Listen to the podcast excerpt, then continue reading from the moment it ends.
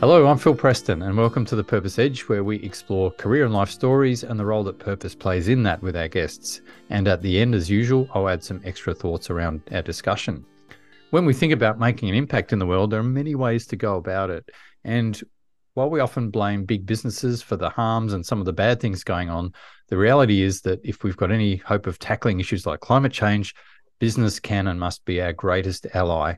And while we want government to set policy and set the guardrails in the right places, business is where the resources and incentives lie to be innovative at the scale that we need. So, working within a big business and knowing how to pull the right levers is a pretty rare skill. And that's a skill my guest has. And it's something we can all learn more about. So, Ramana James has been leading the charge for many years now in various companies. And welcome to the show, Ramana. Excellent. Great to be here. Thank you, Phil. It's great to have you. And I've got to start by asking you how and where your parents met. Yeah, fantastic. So my my father was from Sydney, from Bankstown, so Punchbowl boy, and my mother was from Melbourne. Um, they actually met at a, a, house party of a common friend, but it was not very long after that that they travelled north and they went to the Aquarius Festival um, up in near Nimbin, and it was sort of at the heart of or sort of beginning of the alternate movement in Australia. Um, and they absolutely loved their time at the Aquarius Festival and loved the North Coast so much. They actually ended up moving up there together, and I was born up there. And um, that sounds like it was the real like Woodstock days of, I guess, hippiedom and, and those sorts of things. Absolutely. So they, um, I guess, were feeling frustrated with um, with life in big cities and and where the world was going, and so they actually they did the full hippie things. So they moved up to the north coast and brought land, which I was born on and grew up on, um, out at the back of Bellingen at a place called Darkwood, which is a very very beautiful spot. Um, but certainly, when your introduction, you talked about you know potentially blaming or, or holding big business and the corporate world to account for for some of the the impacts that are happening in the world at the moment. I think my parents had that fairly strong view, and they were very happy to drop out and to to live a more self sufficient life away from um, capitalism. I think. So that was fifty years ago, roughly. Now, I think you told me that was nineteen seventy three. Um, yes, that's right. Yeah, and and what was that phrase? It was something tune in, drop out. What was it? I think it was something like that, wasn't it? Turn tune on. Was it turn out. on? Tune in, drop yeah, out. Maybe. Yeah. Um, and what I guess briefly, what was it like growing up in that? I guess it's really lush country for anyone who doesn't know it. It's inland from Coffs Harbour and Bellingen, and very lush, lots of um, rainforest. So sounds nice. Oh yeah, it's a beautiful place, um, and it was actually quite an incredibly um, life forming and I guess purpose forming for me. So growing up in a place that's you know, very remote, 200 acres with a river and two creeks running through it you had to cross. Uh, um, there was a creek ran across a road before you could then get to our house. So it was very, very isolated. But we were nearby to a sort of alternate hippie commune and other farmers and and people that had bought land that were dropping out and quite alternate as well. And so my childhood was a lot of time spent fishing in the river or you know running up the creeks or heading out into the rainforest. And so it was a lot of freedom and independence actually. And so you could go for the day. Like mom and dad would say see ya and you would be back at dinner time and you will have gone and done these incredible adventures. And it just built well i think for me was two things. One was resilience. So the ability to be on my own and to deal with challenging situations and and manage through those. Um, and the second one probably was just a passion and care for the environment and for humanity and for social care and justice and impact, which hippies, you know, probably the ultimate in terms of their focus on social equity and social justice. And so thinking about growing up in one, a beautiful environment, but also part of a, a very social sort of um, caring view has helped shape my personal purpose around looking to work with organizations to improve sustainability and drive resilience outcomes. And I would bet that some of the stuff you got up to in your daily adventures there would have, you know, been things that we look back at now and say, we hope our kids don't do that. That, absolutely. I, I have a few broken arms from adventures out in the bush and riding motorbikes and doing a whole range of silly things that, yeah, my parents might say today, why would they let us do that? But actually, they were really important. They helped me form my my view of the world, my independence, my ability to tackle tough stuff and get back up and go again if it didn't work. And so there was something powerful in that, that which I've, um, I guess, taken into my life and which I've applied as I've worked now for 20 odd years in sustainability across sort of corporate Australia and, and outside Australia as well. Mm. And we're going to go through a little bit of a an anthology of your career shortly. And um, before we get there, you did mention that you could have gone two ways in your career. You were attracted to a, sports path, um, but ended up on a different path. So tell us about that. Yeah, I, I always loved playing sport um, and had dreamed about maybe doing sport professionally. When I realized maybe I wasn't quite good enough and I was getting a few too many injuries when I was young, I'd sort of thought about like sports physio or something related to sport where I'd be involved in it. Um, but my other passion was sustainability, the environment, caring for our planet.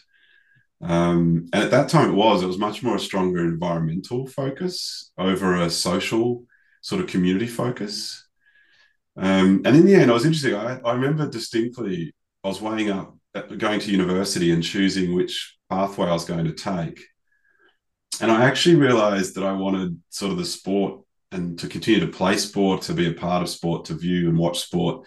I wanted that to be my sort of personal passion and interest that I wouldn't get bored and sick of through time, that it'd be something that I'd always have with me. And I felt that if I worked in it full time as well as liked playing it and watching it and doing it, maybe to become too much. And so, and at the same time, I had this strong belief and passion for environmental sustainability. And I ended up doing a science degree uh, majoring in environmental science, but with a particular focus on marine biology and marine co- ecology, because I had a real strong link to water and to the ocean as well. And and I think it was in in hindsight, looking back now, it was the right choice. I've really, you know, built um, built a career that I'm very proud of, but felt like I've had huge amounts of meaning and impact at a scale that maybe I wouldn't have been able to do if I was working in sport as much. So, but and I still play and love sport. So I think I got the balance right in the end, Phil. Although at the time I wasn't sure. Yeah, I mean it'd be pretty stressful being a professional sports person today. Um,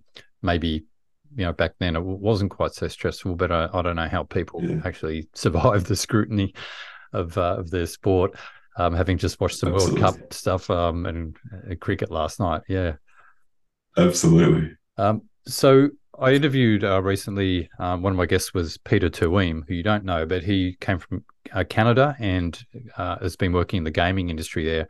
But he also got on the environmental path very early on, and it sounds like you got on that, as you say, on that path early on, and it was very much more about the environment, not so it was the E rather than ESG, environmental, social, and governance, very much E focused.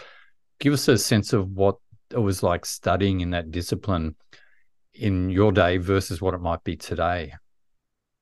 Yeah, uh, look, one of the interesting things is that we've progressed so far in this sort of sustainability ESG world and in it being a profession now. Whereas when I was starting, there weren't really, you know, sustainability managers or ESG managers. Um, so I studied a degree that gave me the ability to apply environmental impact, environmental management practice, and I worked as a consultant, you know, doing that. But when I was at university, you, you could do a science degree, you could do a, a community social social degree, social worker degree, or but there wasn't actually anywhere in any of the universities uh, an undergraduate of sustainability or corporate responsibility or CSR or you know there weren't even postgrad courses for that actually at that time. And I remember when I came out of university now, I was I wanted to go to work straight away, and I thought, well, I'll start working in a consultant that will give me breadth, and I'll be able to work on lots of different types of projects and activities. And there were environmental consultants, so you did have uh, environmental sustainability, and then you did have stakeholder engagement and some of the social impact type work as well. They were sometimes done as separate practices almost. Mm-hmm. um, and they would interact with each other, but not very linked up, which is what we're seeing more often now with the sustainability ESG lens to it. And so then, as I was going through as a consultant, and I started working on very big environmental impact statements, like I was doing EISs for the um, for, for a North Side sewage tunnel, which is a major sewage storage tunnel underneath Sydney, which captures all the sewage overflow when there's big storms and floods. And before that, it used to all go into the harbour. So the harbour used to be filthy and dirty, and then this system now captures them all. And I was able to start um, doing environmental and marine based assessments for that work. But as I was doing projects like that, um, I started to enjoy the stakeholder engagement side of it and understanding the social impact alongside the environmental impact of major and large infrastructure. And it was that that piqued my interest around. I like to use sustainability versus ESG, and we'll maybe talk about that in a little bit um, later. But from a sustainability point of view, really, I got excited by this alignment between social, environmental, and financial economic value and how those things can come together.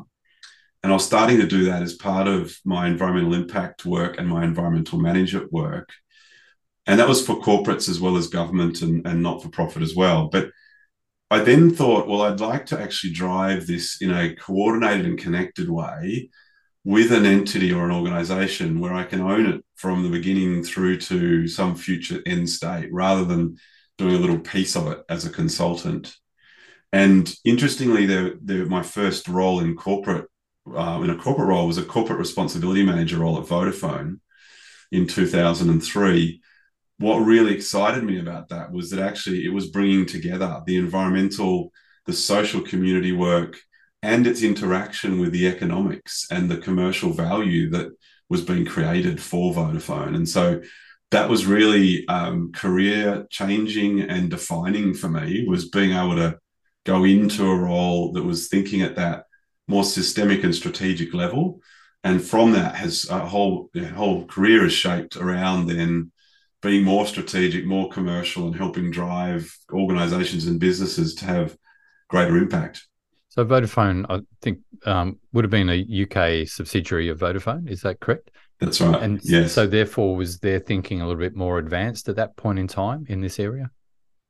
Yeah, it's a good question. I think in Australia, had a couple of organisations that were um, on the forefront, along with Euro- European and UK organisations. So back in early, very early 2000s, 2001, 2, 3, it was sort of Westpac, IAG, were probably some of the leaders in thinking about this thing in a very more in a more connected and linked up way. But you're right, Vodafone being out of the UK um, at the time was more progressive broadly around corporate responsibility and CSR expectations on corporate entities.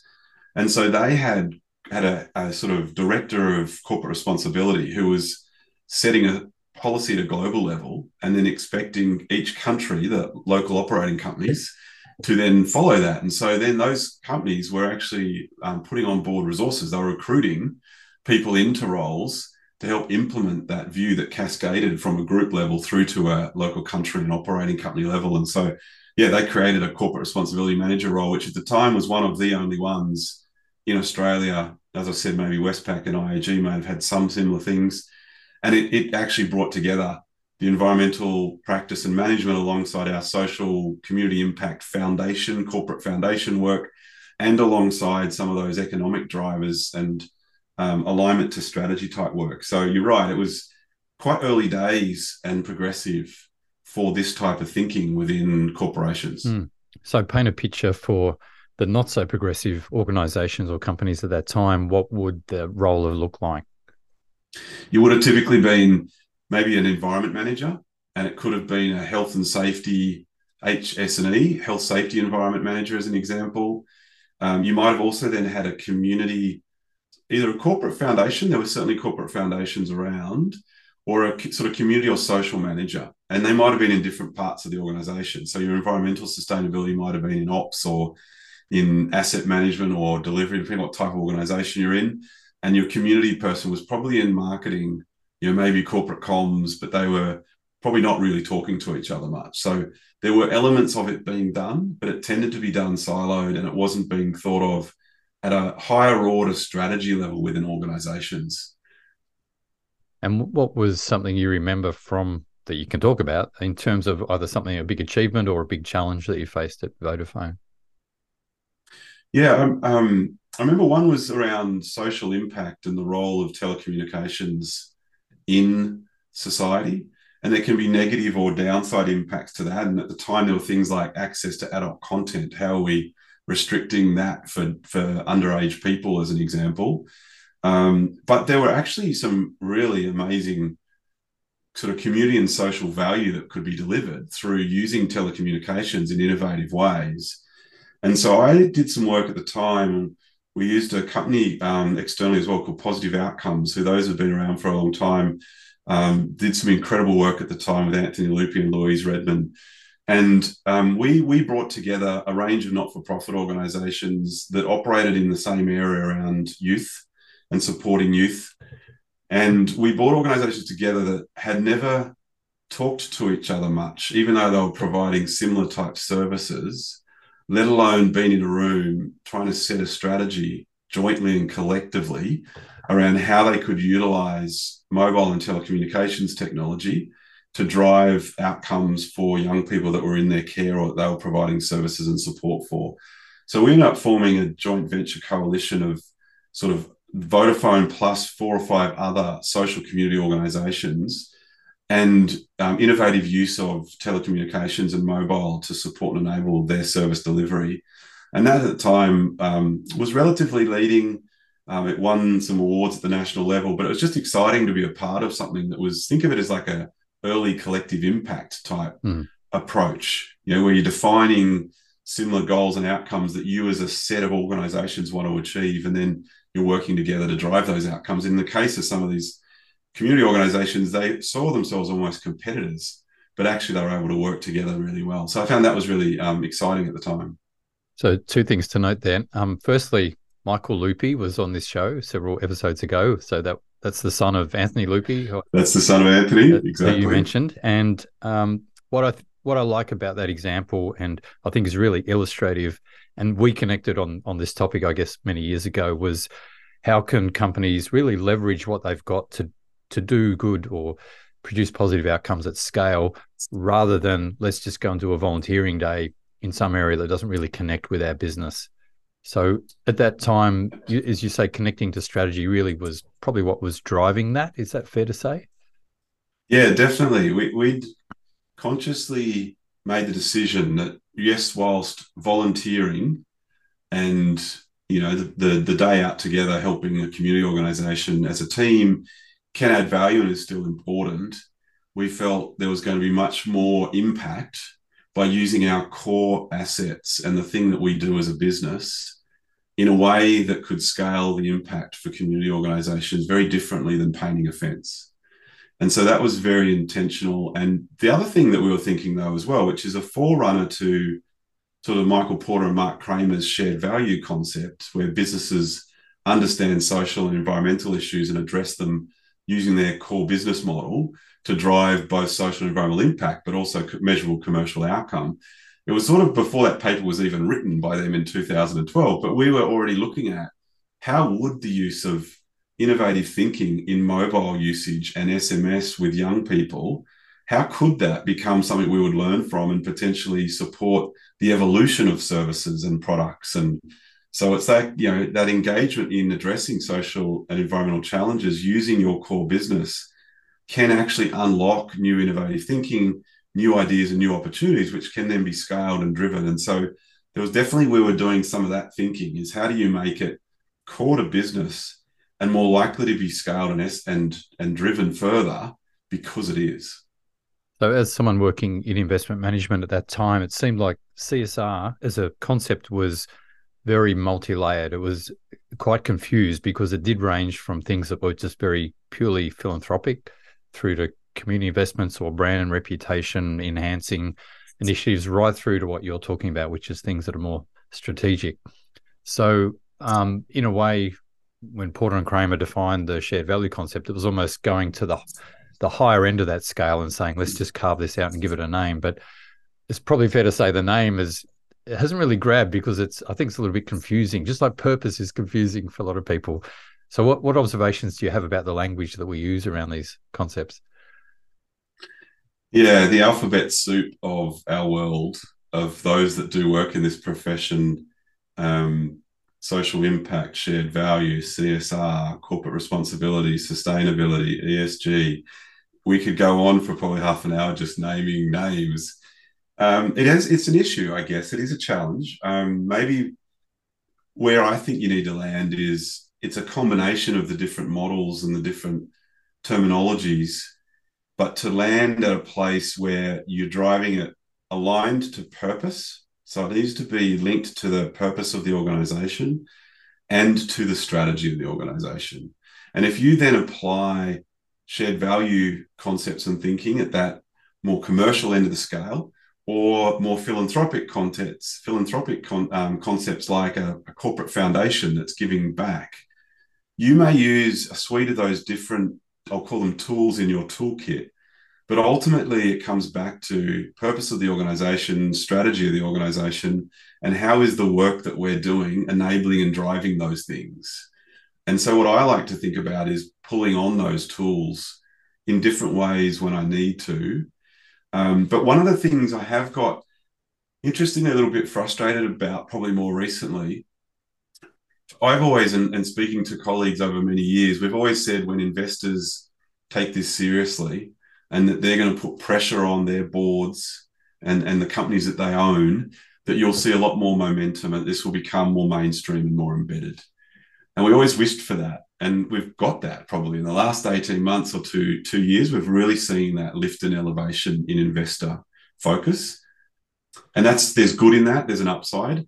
My frustration has been more that they're they're using the language which is known and common to them, which is ESG, and ESG comes out of the principles for responsible investment. Um, it comes from a lens of risk management. Mm. So it comes from a lens of managing out risk so that we can get greater financial return, which I've got no issues with.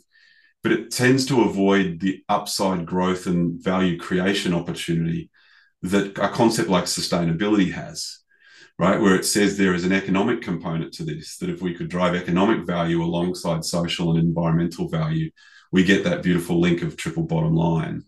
And so I'm certainly currently working at Dexus. And in that role in Dexus, a lot of work we've been doing is on yes, we can still use ESG as a communicating framework, environment, social governance, a way we can talk to investors.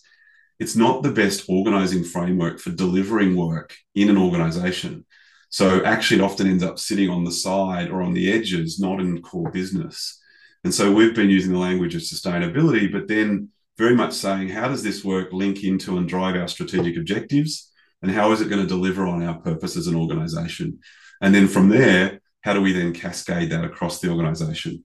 So yeah, that would be my only sort of bugbear moment at the moment. Phil would be ESG has become the one that seems to rule them all, but I feel like it's an again an important tool in the toolkit, but it shouldn't describe all of this work. Oh, you share your frustration totally. And, you know, ESG being a checklist of, say, 20 to 21 key indicators, as you say, is a risk management tool. And purpose is, in a way, probably the more material issue that the, the um, organization is focusing on. So, do you want to just define purpose now? I was going to come to this later, but let's jump into it now. Just define mm. what you mean by purpose when you talk about the purpose of Dexus or IAG or Vodafone. Yeah, and there's a few different models that have looked at purpose. Um, so the values based organization, the VBO model, has sort of a purpose concept, which is the why we exist. Um, you also hear Simon Sinek when he talks about the model of delivering for brands. You buy what they stand for, not what they're selling you. So there's again, there's that why do we exist? Um, and then from conscious, you know, conscious capitalism, Raj Sisodia and Mark Mackey have talked about the profitability of purpose-led organizations. So for me, I, I do go back to why do we exist? Why do we get out of bed as a collective group of people every day to try and deliver outcomes? And that's what an organization is trying to do. Ultimately, it's trying to deliver a strategy which has choices and then delivers outcomes. And so, what do we want those outcomes to be? And if an organization is clear on what those outcomes are, additionally to making money, then they're more likely to be far more successful.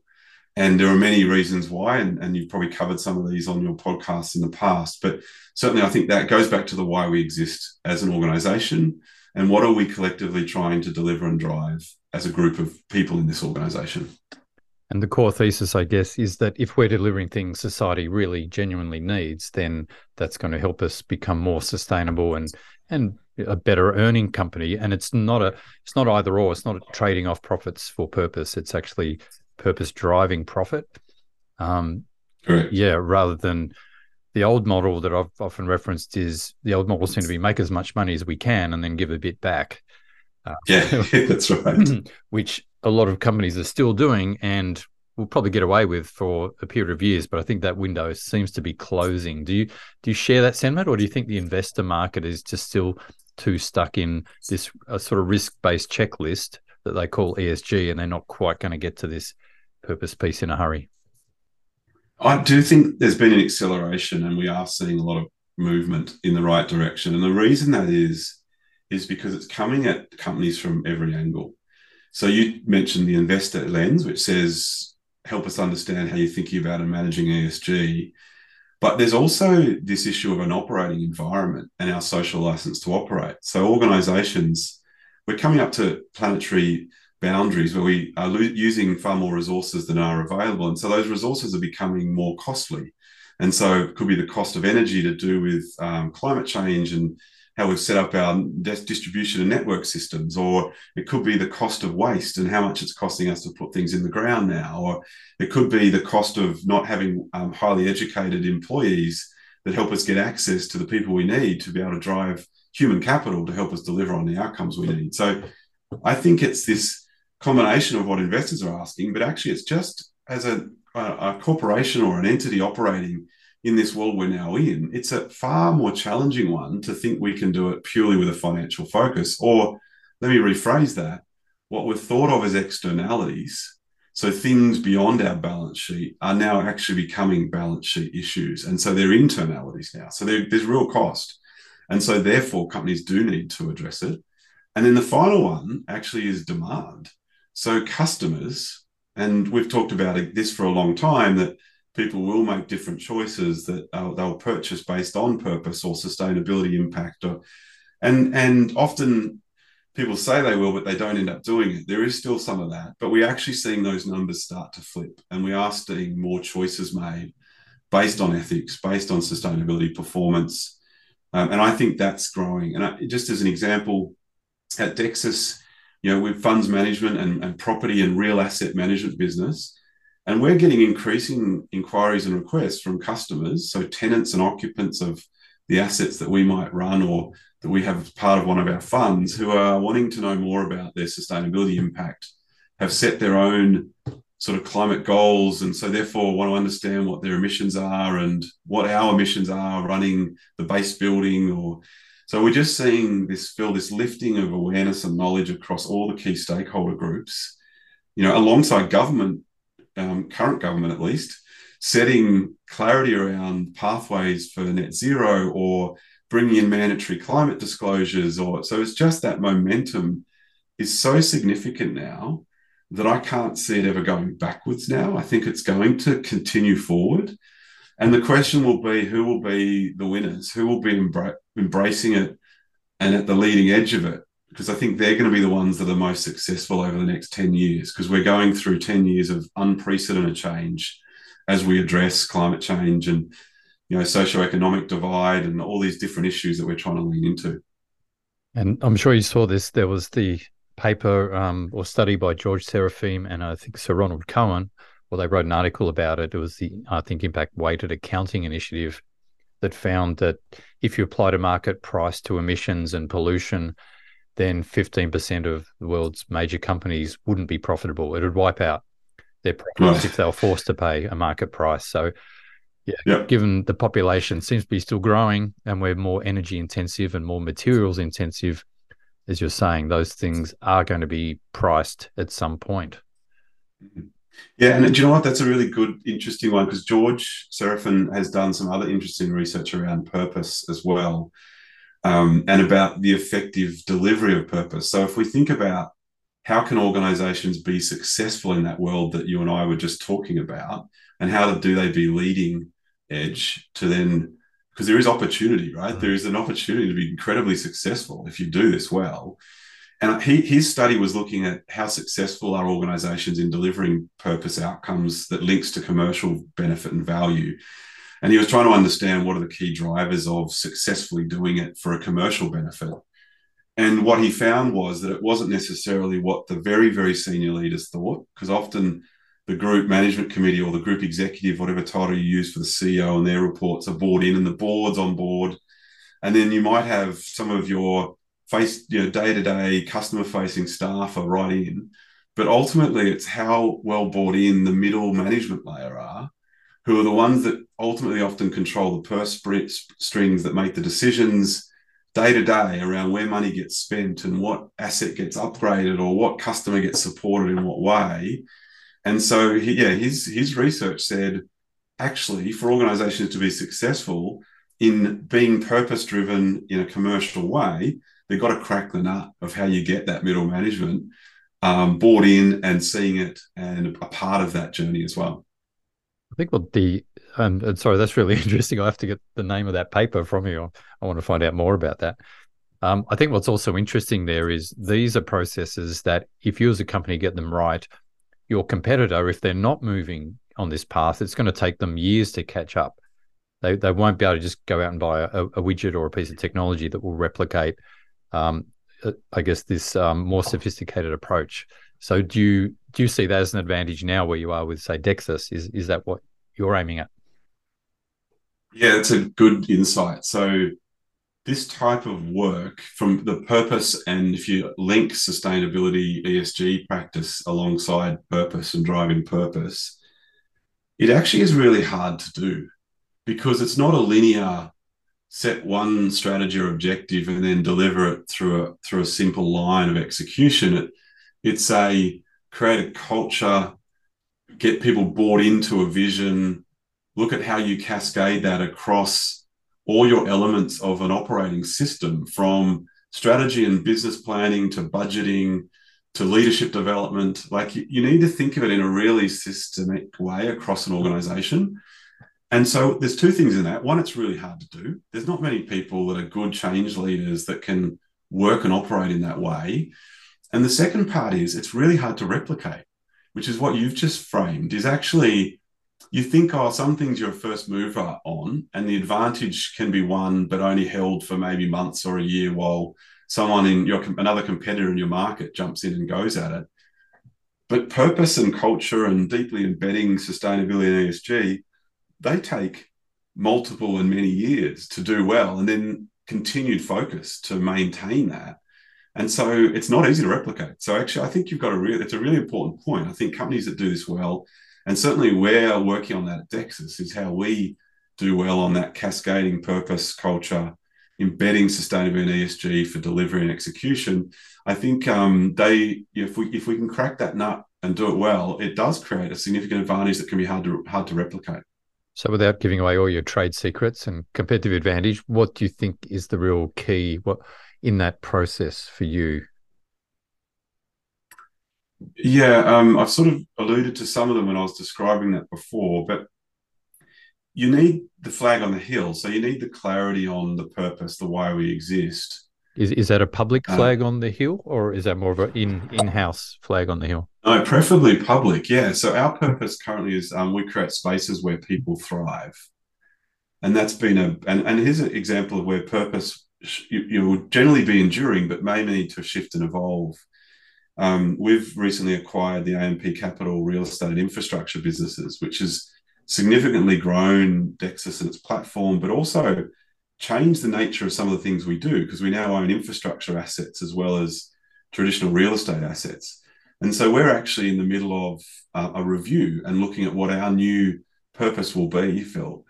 And actually, it's a really exciting time to be a part of that process and to be working with our people and culture team with our brand and comms teams, with our operating teams across the business on how we think about that new purpose that we're working on, but how then sustainability, ESG strategy and programs can be a critical part of delivering on that purpose alongside our organizational strategy and complementing our organizational strategy. So I think um, where I've seen it done well is that they, and this is what we're working at Dexus, is you get clear on the flag on the hill, so why we exist.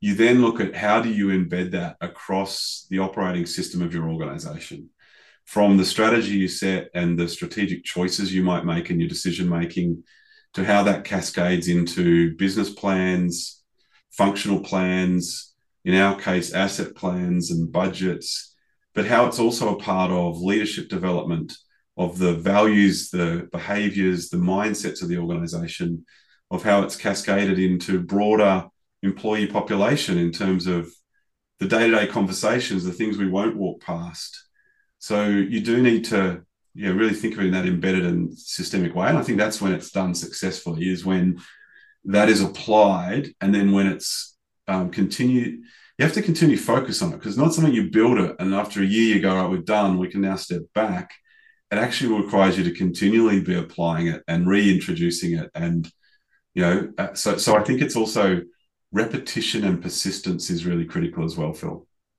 and that's a great description. I think it's really valuable, and it's like your the purpose is building the culture, and and it's helping to, I guess, align people around the common goal that you're aiming for.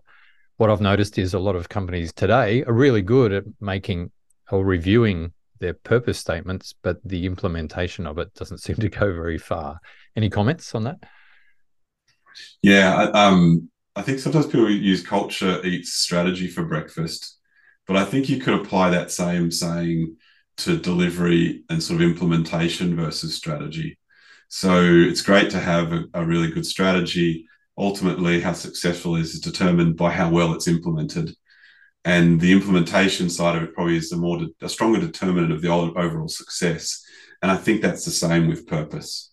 It is definitely uh, how you embed and implement and how you apply the right level of focus and effort to it you do ultimately want it to become self self perpetuating or self serving. You want it to be able to actually become organic and grow, but it's still going to always need some fertilizer and to be supported and to be nurtured and to be nudged and pushed. And so I think organizations that think they've got a 18 month program delivery timeline and then at the end of that think they're only going to be able to they're going to go to a BAU status where it doesn't require any more focus is that won't work. So yes, implementation and execution are critical for it to be successful. Yeah, I think it's like any form of collaboration. You've got to constantly reinvest in maintaining that collaborative network. Otherwise, it yeah. just dies. Um, Absolutely. Yeah. So I want to come back to Dexus and, and a couple of elements about just purpose in general shortly. But fill me in. In between there, you had roles at Stockland and then IAG, the insurance company. What what stood out to you from those two experiences? Yeah, um, I might actually. I was interested because when I was framing up my history, my background, and talking about where I grew up and my parents, uh, when I first said that I was going to be going from being an environmental consultant or a sort of sustainability consultant to work in a big business, there was a bit of, "Are you selling yourself out? Right? Um, is that really what you want to do?" Considering, you know, where you've grown up and yeah, the, the hippie, the hippies might have been unhappy with you. The hippies were unhappy with me, and I, have shared this story with people at different times. But there was that. Are you really going to do that? And I think when I always said it was Vodafone, maybe Vodafone is less evil in the eyes of a hippie. Um, so telecommunications is adding some value, and it's not a major pollutant. Um, when I went to property, there was at Stockland, there was still question marks. We're starting to get into areas that are having a bigger bigger impact on sort of environment and people.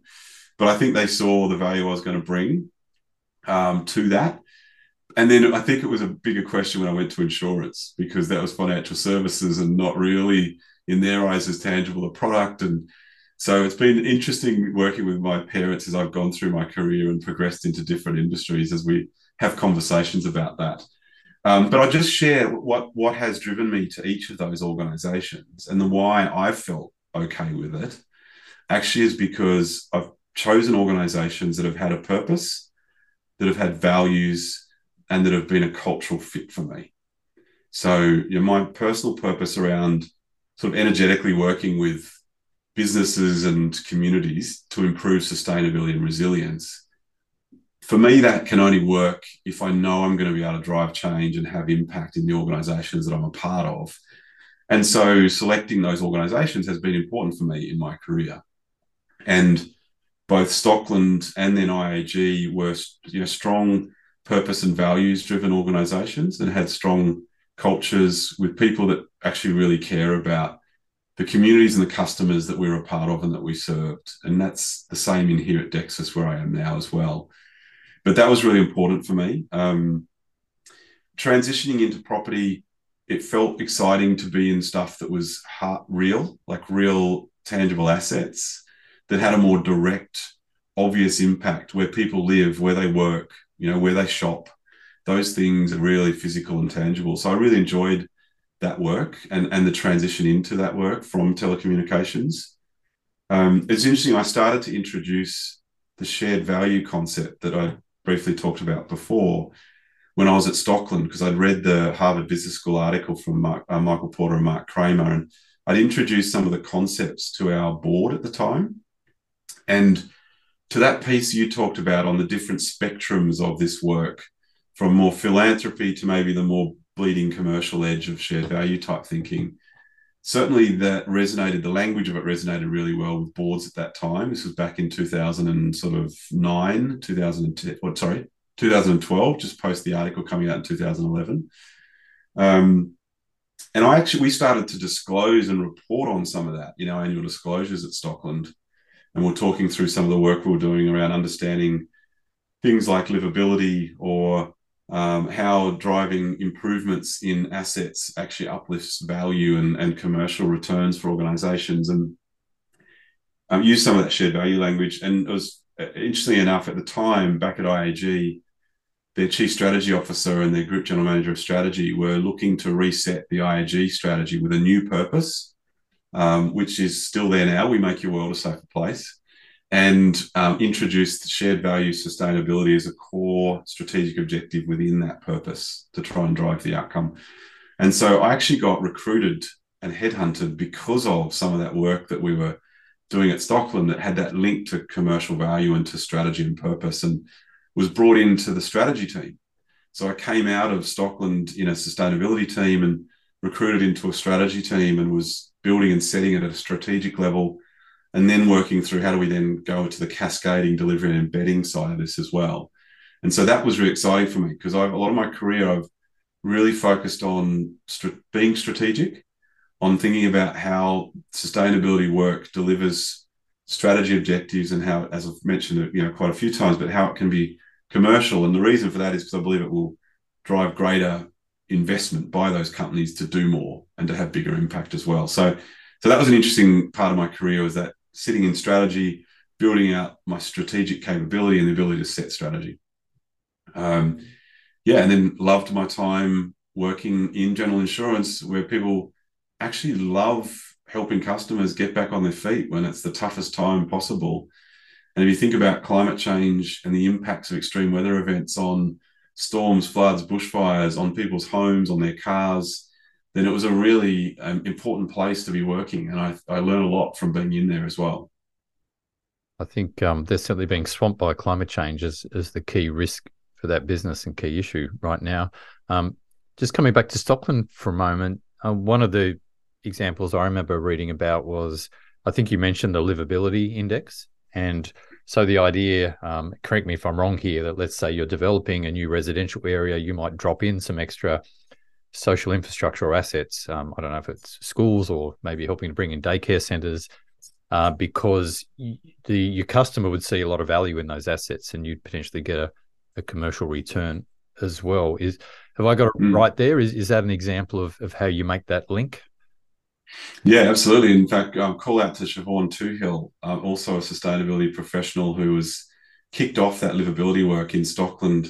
Um, I was privileged enough to continue that on um, after she departed and I was leading the sustainability team there. And yeah, absolutely. So it was, yeah, understanding the drivers of livability and how the way we design master plan communities can lift and elevate those and a more desirable place.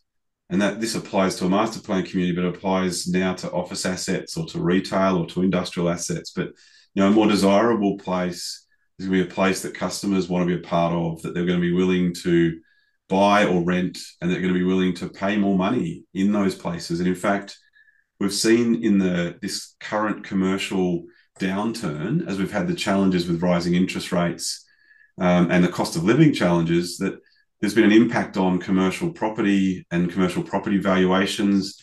And what's played out is, and this is a positive for Dexus, where we hold more A grade and premium assets that have higher levels of sustainability and ESG performance, is that they're the places that have held up from a vacancy rate point of view.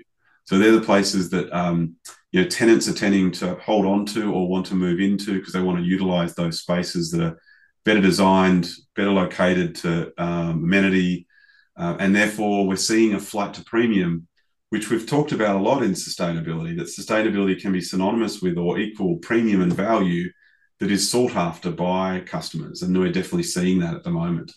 And yeah, so that livability was a great example of uh, using data and insights and you know customer engagements to evidence the value that you can create through focusing on sustainability and ESG as part of your product offerings. Which is a lovely, I guess, segue into another pet topic, which is I think around timeframes. So when we go into this world of sustainability and making investments that are generally longer term in nature, if you're not getting an immediate commercial return, then as a say just a historical traditional shareholder, you might be saying to the company, your, your earnings suck, your profits aren't high enough. You're going to have that tension between those investments you're making that will pay off in the future, but wearing some of that pain today. So, how do you deal with that dynamic? Yeah, you're dealing with that from an investor or capital provider level, and then you're dealing with it through boards to management committees, you know, through all levels of an organization every day you're making choices on where you spend money, on what activities you undertake, on where you try to um, find cost saving, where you try and add value. If you think about it, there's um, a couple of ways you compete in the market, whichever industry you're in. One of them's around price. So we go for getting something to market as quick as we can at low cost, and we try and win on cost. So it's the lowest price goes in at price.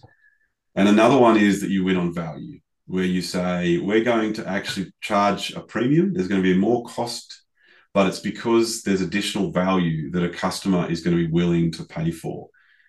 And I think we're seeing increasingly customers who can afford to, let's be honest, there's people that can't afford to make these types of choices, and that's a challenging thing. But many customers will increasingly make choices on value that have sustainability or ESG you know, components within them. Um, and I think that's the same when you think about decision making at different levels in an organization.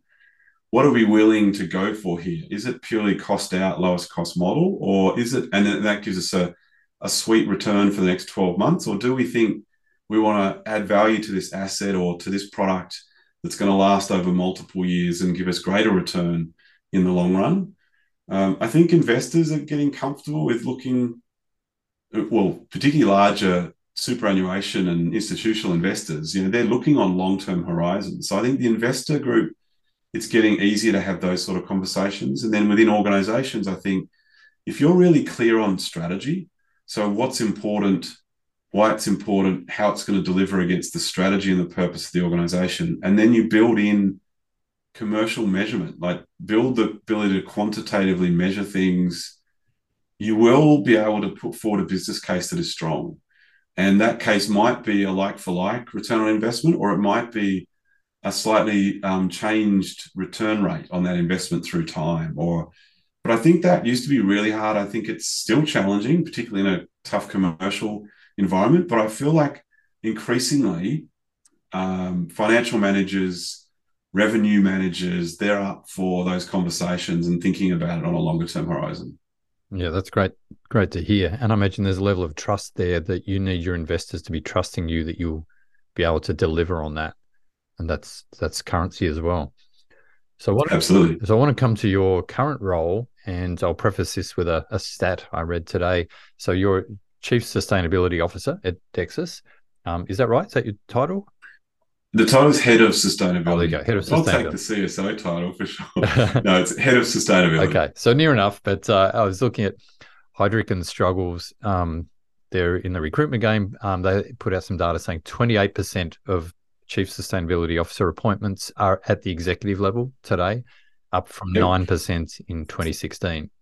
So there's certainly a rising acceptance of the importance and influence of that role. And what I'd love you to talk to, which you've mentioned to me offline before as well, is how do you create that influence across the organization? Because you've mentioned earlier, you've got to work across all different functions within your organization, sometimes without direct authority. So how how do you take on that task? Yeah, it's a good. Oh, actually, firstly, maybe some context. You're right that more roles are more senior, and that they're often at that sort of executive manager, sort of head of, you know, CSO type level. That's either reporting to a CEO or reporting to a direct report of the CEO. That's increasingly the case. Um, in doing that, there, there hasn't necessarily been the um, parallel and equivalent development of the capability of sustainability leads.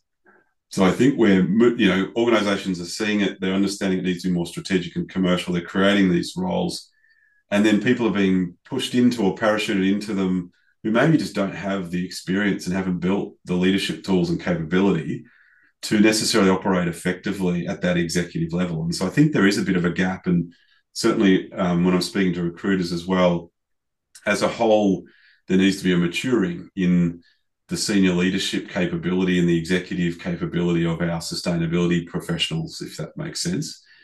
Um, so then, if I define what's different operating at that level, um, which maybe sometimes is challenging for sustainability professionals, is that it is about uh, looking at strategy and setting sort of the, the I used the term flag on the hill before, but setting that vision. But it's not about coming up with that yourself.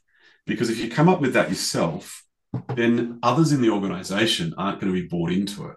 And they're not going to necessarily trade off or see it as core to their role. So you need to be able to set a flag on the hill or a vision, but co create that with people from across the organization. We've just been going through a process at where we're engaging with all of our senior leaders from the reports to our CEO to all of the head of roles and then people across functional areas at different levels within the organization to help set and define what that ambition should be.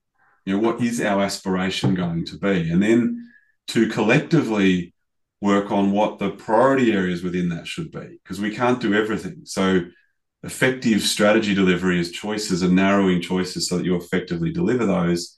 Sustainability people aren't always great at doing that. We're doing some work on trying to narrow down, prioritize, then you've got to work on ensuring that it's clear on who's going to be accountable for delivering which components of this strategy that are going to deliver against those priority areas and that aspiration.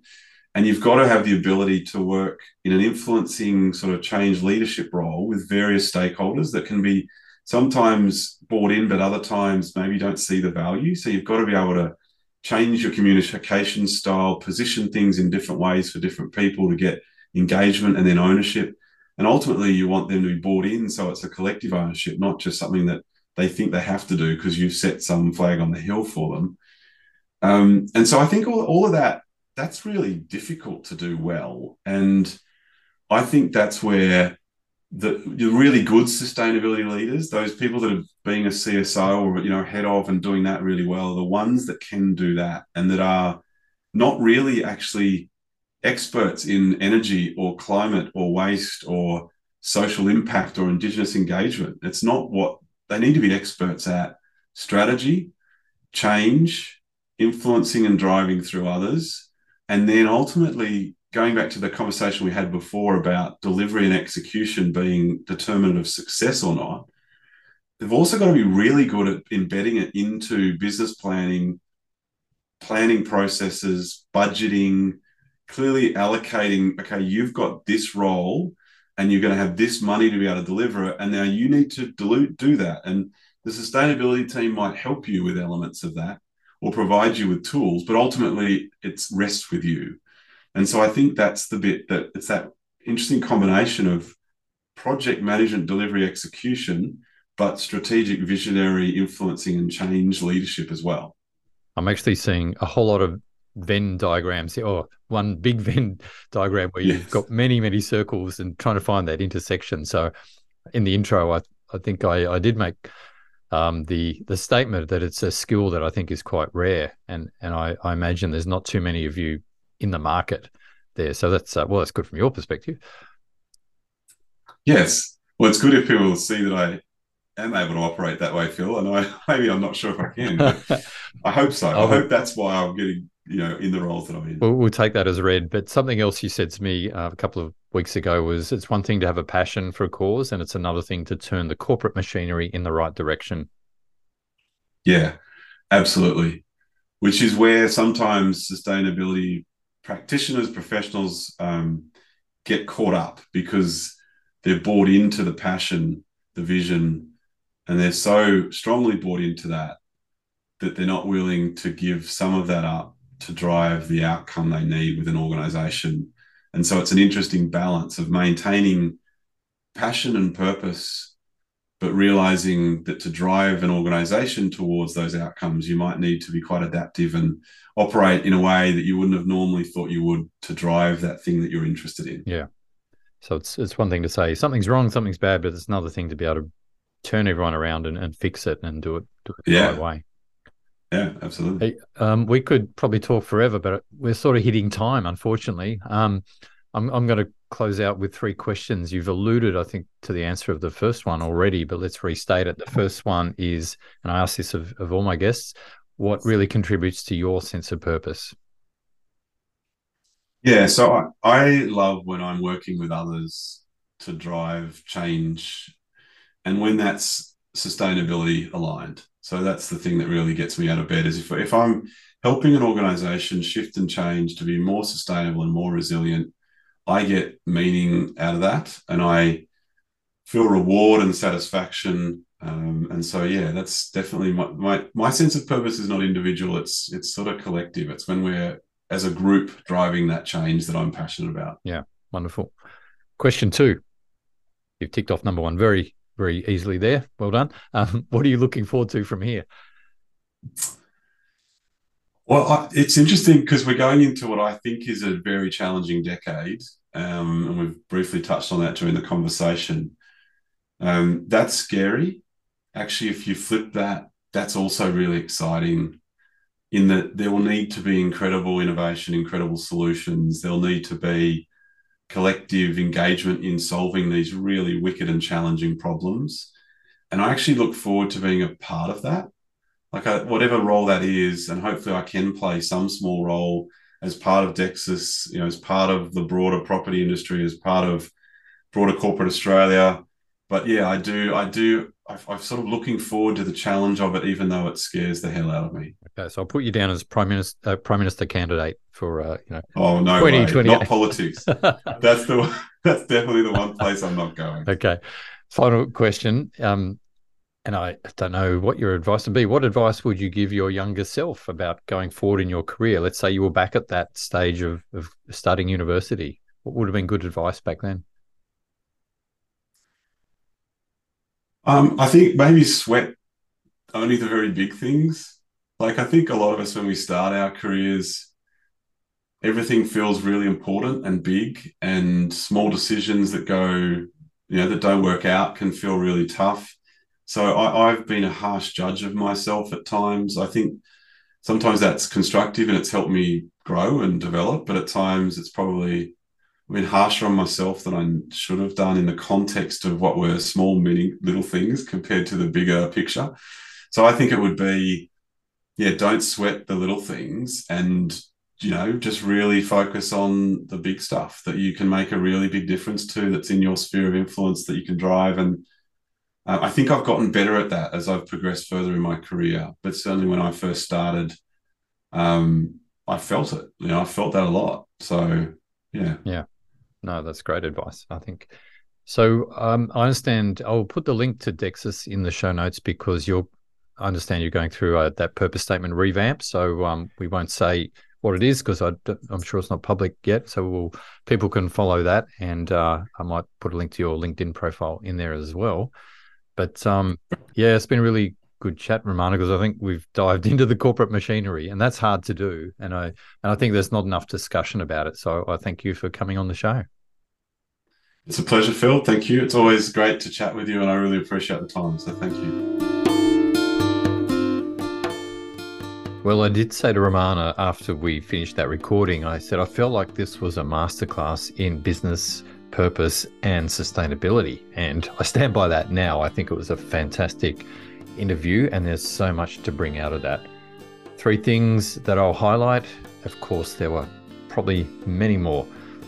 But number one, I was interested in the fact that his journey uh, evolved because he was consulting originally and felt like he was just working on smaller parts of bigger puzzles on on many projects. So he went into work for corporates, um, so he could see the whole picture, and I guess make a felt like he made a bigger impact in doing that and got more enjoyment out of it. And I think it's also interesting that sustainability was very much an environmentally themed concept uh, when he started his journey, whereas today we tend to think of sustainability as, as an amalgamation of social, environmental, and economic factors coming together.